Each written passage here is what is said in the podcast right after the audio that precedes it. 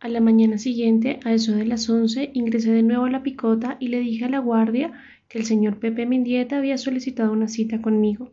Miraron una lista y me dijeron que en efecto el doctor Mendieta había pasado mi nombre muy temprano y había advertido que se trataba de una cita prioritaria. Eso me indicó que todo marchaba según lo planeado.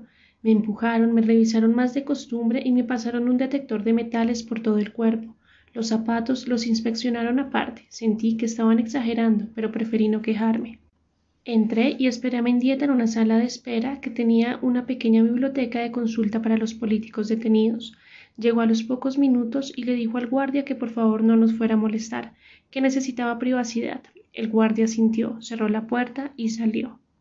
Sin rencores, Molina, espero que podamos hablar hoy sin rencores, empezó diciendo con la cabeza gacha, derrotado, sin las ínfulas de grandeza de las cuales hacía ostentación siempre. Unas ojeras delataban que no había podido dormir bien. En esto no hay nada personal, doctor Mendieta, le respondí en un tono neutral. Yo soy un profesional, a mí me contrataron para investigar un caso y necesito solucionarlo, eso es todo. Ni tan profesional, Molina, porque lo de ayer fue un golpe bajo, dijo pasándose las manos por el cabello.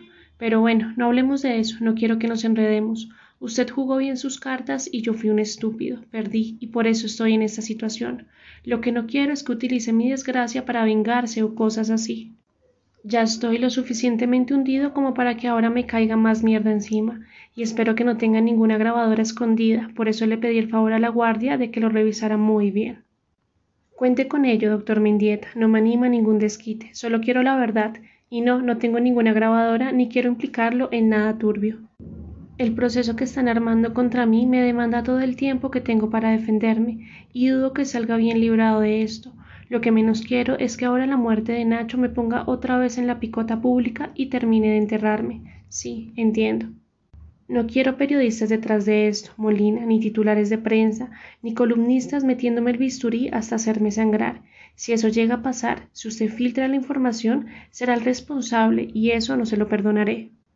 Pongamos las cartas sobre la mesa. La Fiscalía también está investigando.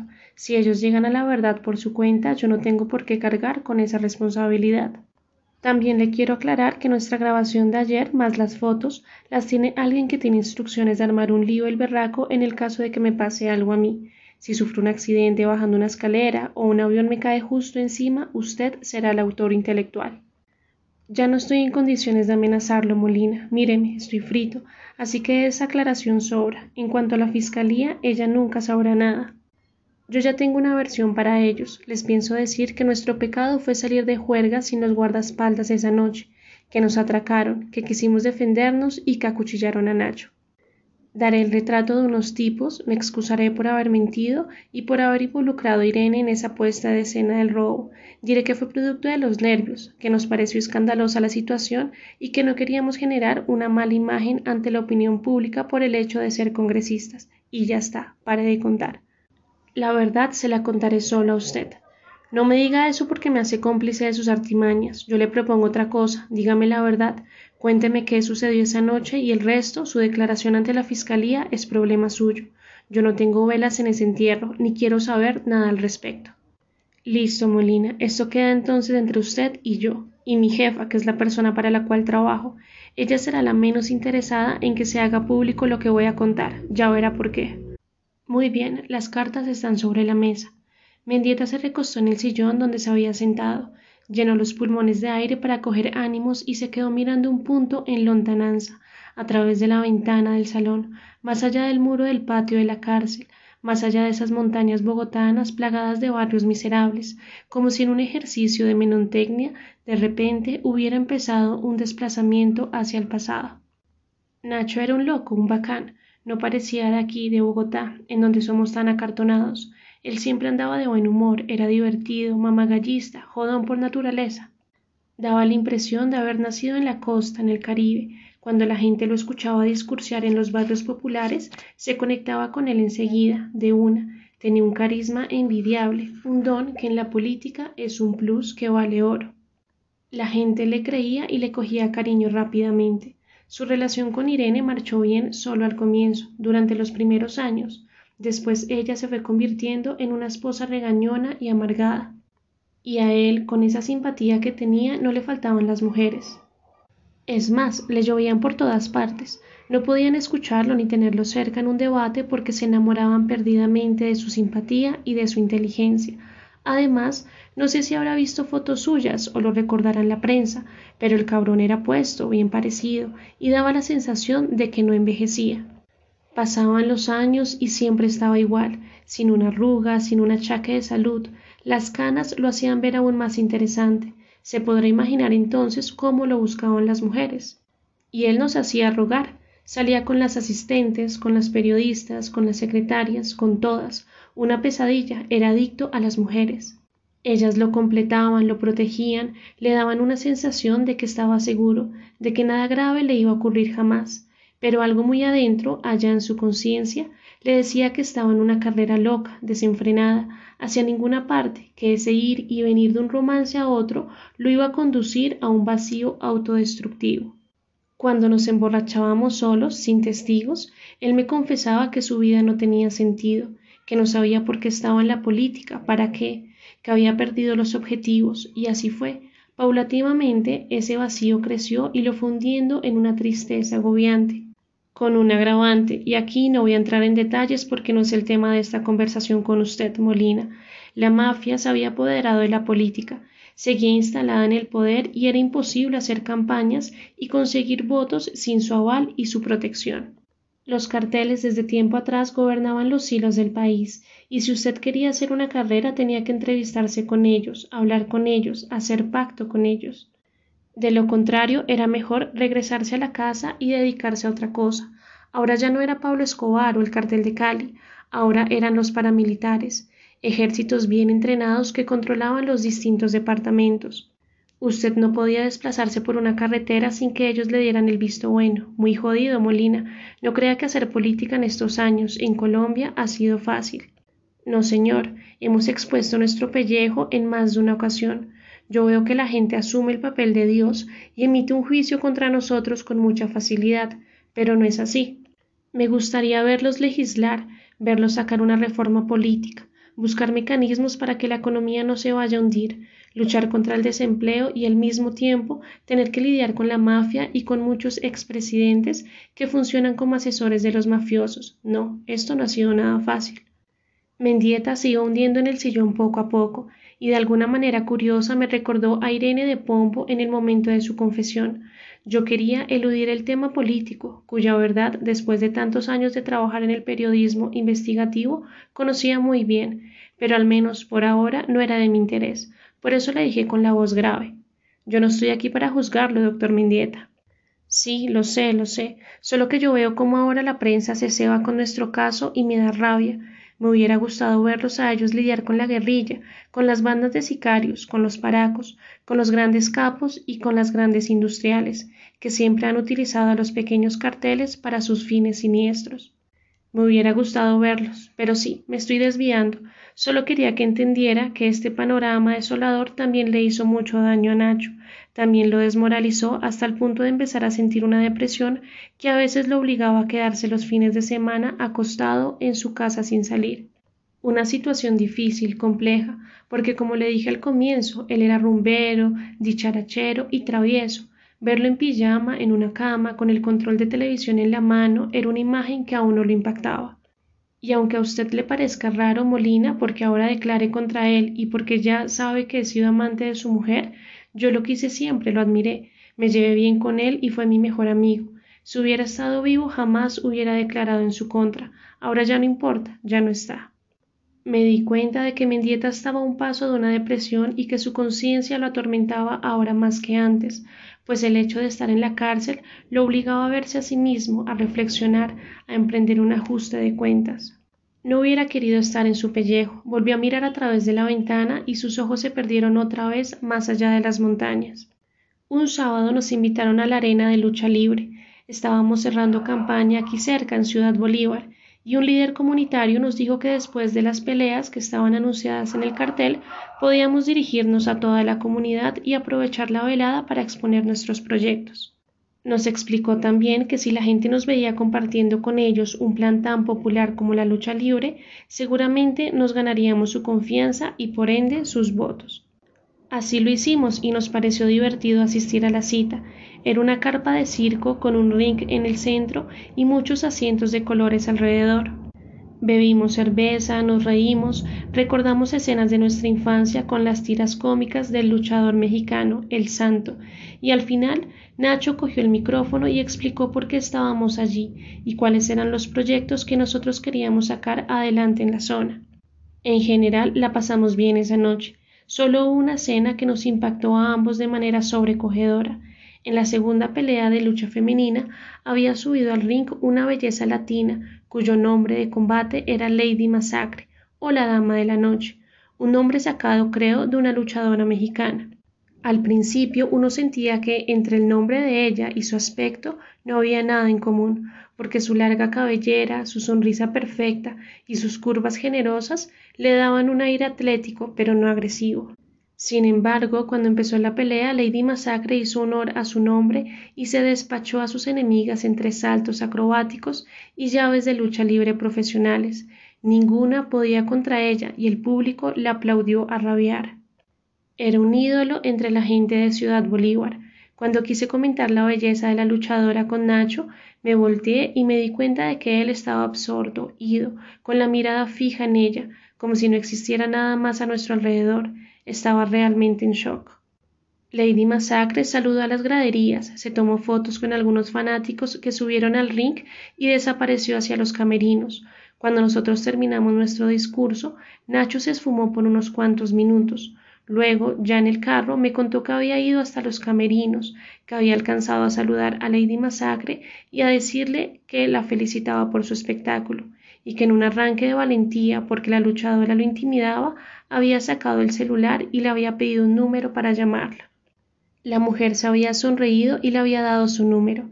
Él estaba dichoso y en el carro me confesó que le fascinaba, que pensaba invitarla a salir, y con un talante infantil empezó a bromear que se iba a poner a dieta, que necesitaba inscribirse a un gimnasio, que si no llegaba a comportarse bien en la cama con ella, lo iba a lanzar al suelo y le iba a hacer un torniquete hasta asfixiarlo. Estaba contento y hacía mucho tiempo que ninguna vieja lo entusiasmaba de esa manera. Quiero aclararle, Molina, que Irene es una mujer fría, sin sentido del humor, muy poco apasionada y vive pendiente de dietas hasta el punto de calcular las calorías diarias que consume. Una pesada. Yo me metí con ella por pura perversión, pero no porque me pareciera atractiva ni seductora. Desde hacía un buen tiempo Nacho no tenía sexo con ella. Me decía que cuando la veía en el baño le daba la impresión de estar con un amiguito del colegio, flaca, sin curvas, con el cabello corto, sin tetas, un tipo. Como las modelos de pasarela, que les gustan solo a los diseñadores porque son gays, pero que a nosotros, los hombres, no nos dicen nada. En cambio, Lady Masacre era femenina, pura, alta, las tetas bien puestas, un culo magnífico, impresionante, y unos rasgos finos y gatunos que le daban un porte de actriz de cine una verdadera estampa. Con un ingrediente que a Nacho lo mataba, había algo popular en ella, una especie de mezcla de razas, de ojos indiados con caderas negras, de cabellera mestiza con culo africano, algo que lo seducía poderosamente. Todo esto para que entienda por qué la buscó, porque empezó a frecuentarla y porque incluso terminó acompañándola a las peleas. Viajó con ella de vacaciones, le pagaba un apartamento en el centro, en el barrio Santa Fe, porque ella no quiso vivir en el norte, decía que esa no era su gente.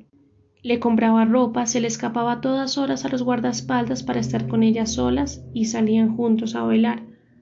Un noviazgo que se fue prolongando y que empezó a parecer peligroso porque Nacho no veía ya otras mujeres, ni siquiera les contestaba al celular.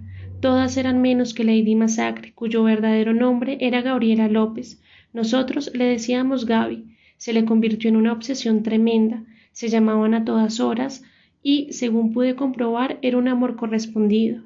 Eso al menos me tranquilizaba, porque en cualquier momento Nacho era susceptible de ser chantajeado o explotado de manera desvergonzada. Pero no, Gaby lo quería mucho y era muy dulce con él, muy consentidora. Espero no cansarlo con esta telenovela, pero es que necesito que entienda bien la situación. Sí, Creía entender bien, Gaby no era solo ella, era también un proyecto político, el mejor que Pombo había tenido en su vida.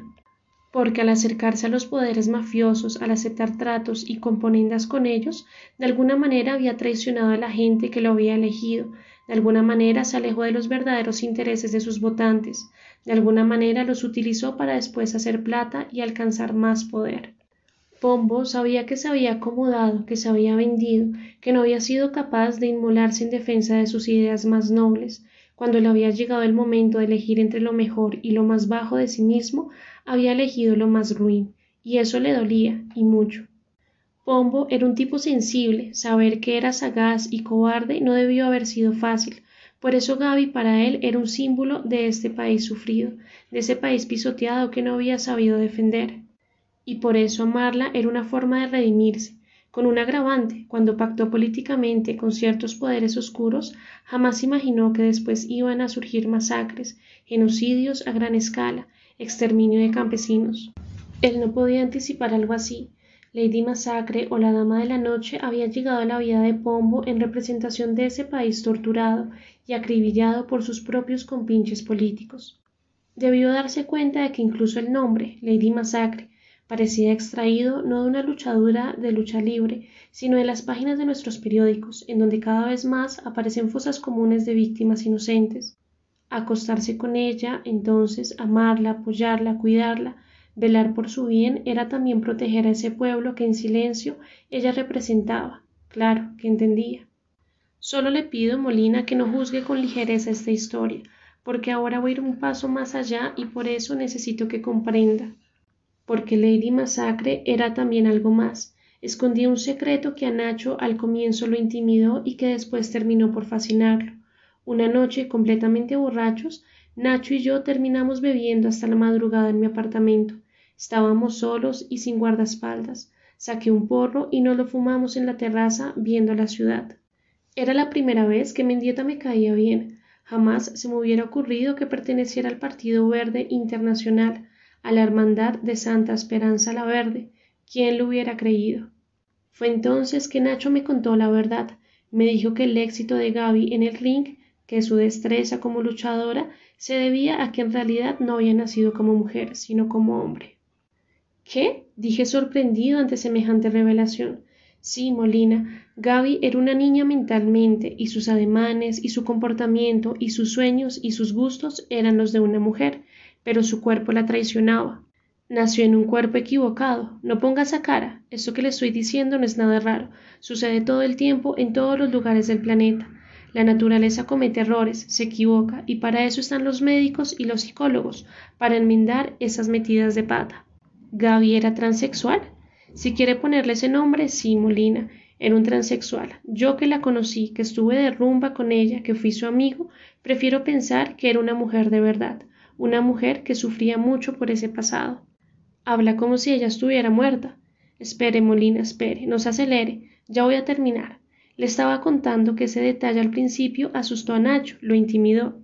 Ya sabe usted, nuestro machismo salta enseguida y nos juega malas pasadas nos obliga a preguntarnos si seremos maricones al meternos con un transexual o un travesti, si el supuesto homosexualismo latente que hay en todos nosotros nos aflora en momentos así. Pero después de una pequeña crisis se dijo que no, que lo que lo había traído precisamente de Gaby había sido su feminidad extrema, su voluptuosidad, su figura deseable. Lo demás eran prejuicios. Además, con ninguna otra mujer se había sentido así, tan pleno, tan dichoso, tan enamorado porque quiero aclararle algo. Gaby era también muy perspicaz, muy perceptiva. No había tenido una educación formal, pero era inteligente y aguda en sus opiniones. Muchas veces Nacho recurrió a ella para que lo aconsejara en discursos que tenía que dar en barrios populares y cosas así, y ella se tomaba muy en serio esas consultas y le sugería que dijera esto o aquello, que se comportara de una manera o de la otra, y él acataba las indicaciones y los resultados fueron siempre extraordinarios. Por eso Gaby se matriculó en una universidad en horario nocturno y empezó a estudiar derecho. Desde el primer semestre sus calificaciones fueron de primera y recibió elogios por parte de sus profesores. Alcanzó a cursar tres semestres, dejó la lucha libre para los fines de semana, ya no como un trabajo, sino como un hobby. Eso significa que era un transexual operado. Y dele con el cuento, Molina. Sí, hombre, era un transexual que se había inyectado hormonas desde su primera adolescencia y que después se mandó a operar para transformarse en lo que en realidad era, una mujer. Pero en Colombia creo que está prohibido cambiarse de sexo en la cédula de ciudadanía. Eso significa que debió mantener su nombre original, su nombre masculino. Estoy empezando a creer que usted es bruto, Molina, y sé que no lo es. Todos los travestis y los transexuales tienen documentos falsos, cédulas que compran para poder empezar una nueva vida. Gaby se llamaba Gabriela López Merizalde. Sus apellidos eran los originales, los de sus padres, a quienes por cierto quería mucho. Su nombre como hombre nunca se lo preguntamos, por respeto. Tal vez se llamaba Gabriel, y en ese caso solo se trataba de una A. Una sola letra es la distancia que hay entre el cielo y el infierno, pensé para mis adentros. Por un segundo se me ocurrió que estaba otra vez delirando y que la fase alta me estaba otra vez jugando una mala pasada. ¿De qué carajo me estaba hablando este fulano? Ignacio Pombo, encoñado de un transexual que era una luchadora de lucha libre llamada Lady Massacre. ¿Dónde estaba la realidad, la sensatez? ¿Qué diablos era la cordura si gente así estaba libre como si nada, mientras que otros, mucho menos chiflados, estábamos amarrados en clínicas psiquiátricas? Mendieta, que ya no me caía tan mal, siguió con su relato. Lo cierto es que Nacho y Gaby se llevaban a la perfección, eran una pareja compacta, ideal. Los imaginé abrazados, besándose, duchándose juntos. Por experiencia sé que una pareja lúcida no es la suma de dos personas iguales o similares, sino de dos partes que conforman un mecanismo que enciende y funciona bien. Dos seres bellos pueden conformar una pareja inmunda, o dos personas inteligentes pueden conformar una pareja bruta, tarada. La calidad de sus integrantes no se suma al momento de hacer pareja. Se trata de un secreto que conocen muy pocos. Hacer parejas jugar a conformar un rompecabezas. Tiene uno que buscar la pieza que encaje bien, que lo complemente, que tenga el diseño necesario, que cierre el dibujo. Nacho y Gaby estaban hechos para estar juntos siguió hablando Mendieta. Se llevaban de maravilla. Por primera vez durante mucho tiempo yo vi a mi amigo radiante, entusiasmado, con ganas de hacer planes y de rehacer su vida. Y porque entonces no se le cumplieron sus sueños. Para allá voy, Molina. El problema era justamente el pasado de Gaby. Si alguien llegaba a descubrir ese pasado, ¿se imagina el escándalo tan berraco?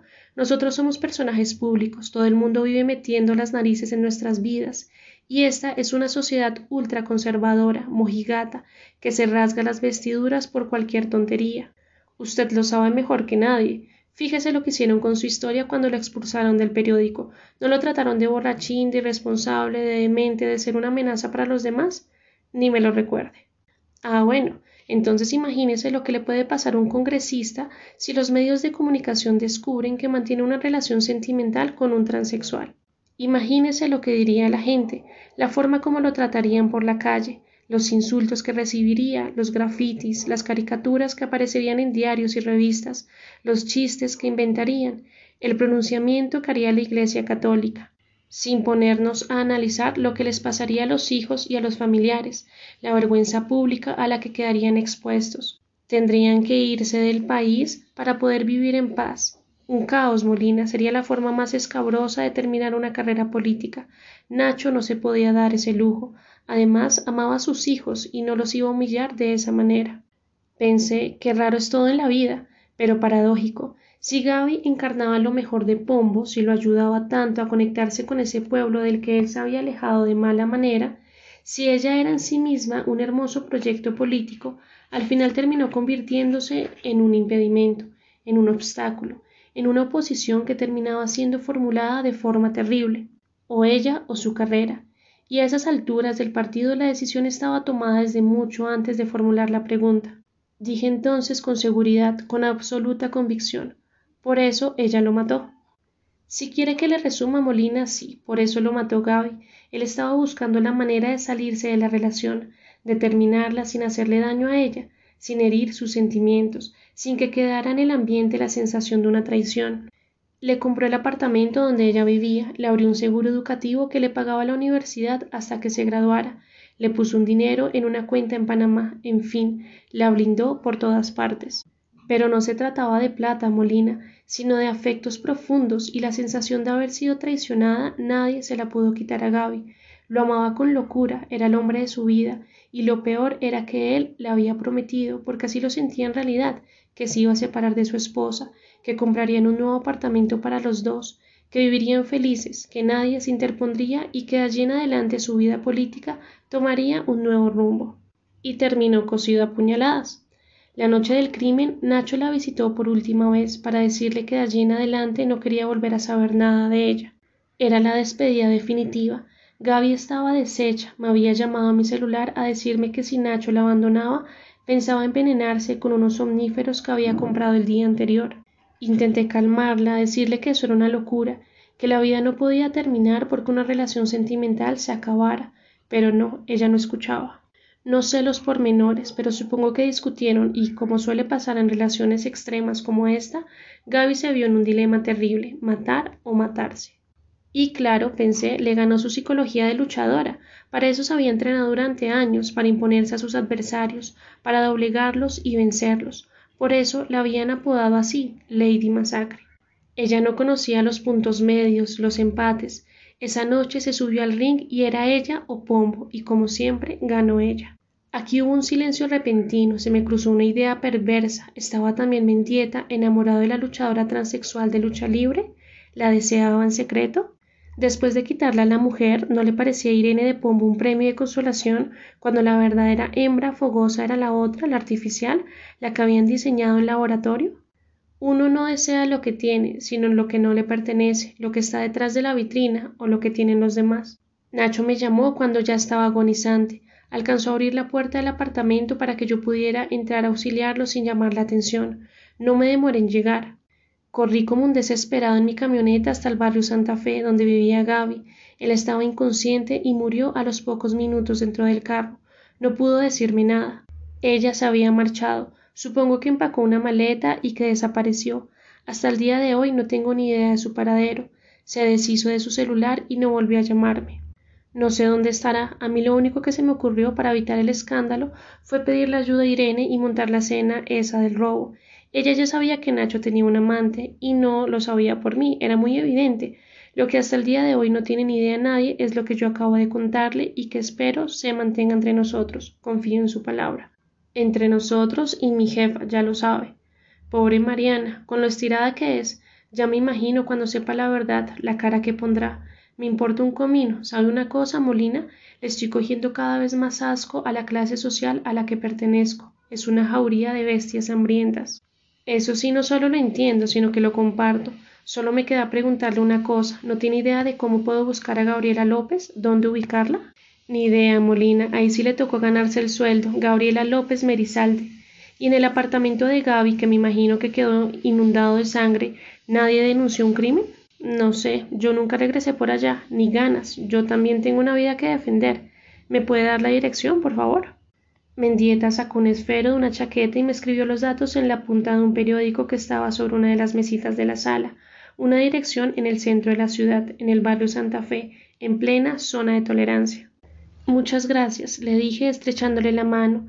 Esto soluciona el caso, y no se preocupe, en este trabajo la prudencia no es una opción, sino una obligación profesional. Eso espero, Molina. Con los problemas que tengo me sobra y me basta. Ah, se me olvida una cosa y sacó de uno de sus bolsillos de la chaqueta un sobre abultado y me lo entregó. No tiene por qué, dije con el sobre extendido. A mí me paga la señora Mariana Pombo. No sea huevón, Molina, no lo estoy comprando. Le estoy pagando su computador. Lo siento mucho. Queríamos saber si usted estaba también investigando algo sobre el rollo de la parapolítica y hasta dónde estaba enterado. Pero nos dimos cuenta de que lo único que usted se dedica era al porno, dijo Mendieta sonriéndose.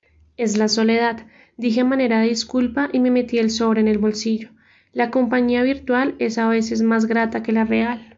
No lo dudo, Molina, no lo dudo. Nos despedimos, recogí mis efectos personales en la caseta de la guardia y caminé hasta la estación de Transmilenio. Sí, la confesión era cierta, estaba seguro. Los polvos con escarcha encontrados en el cadáver, la navaja barata con la que habían acuchillado, el perfume, el hecho de no defenderse ante un ataque sorpresa, todo coincidía. Ya subido en el bus de Transmilenio pensé también en una idea que venía dándome vueltas en la cabeza desde hacía rato. Si Gaby era para Ignacio Pombo una conexión con su pueblo, un cordón umbilical que le había restablecido el vínculo con el inconsistente colectivo de su gente, significaba que al final ese pueblo, representado por Lady Masacre, había cobrado venganza y lo había hecho pagar a Pombo su traición. ¿Se había dado cuenta él de eso? Lo había pensado mientras sentía la sangre escurriéndole por todo el cuerpo, mientras agonizaba.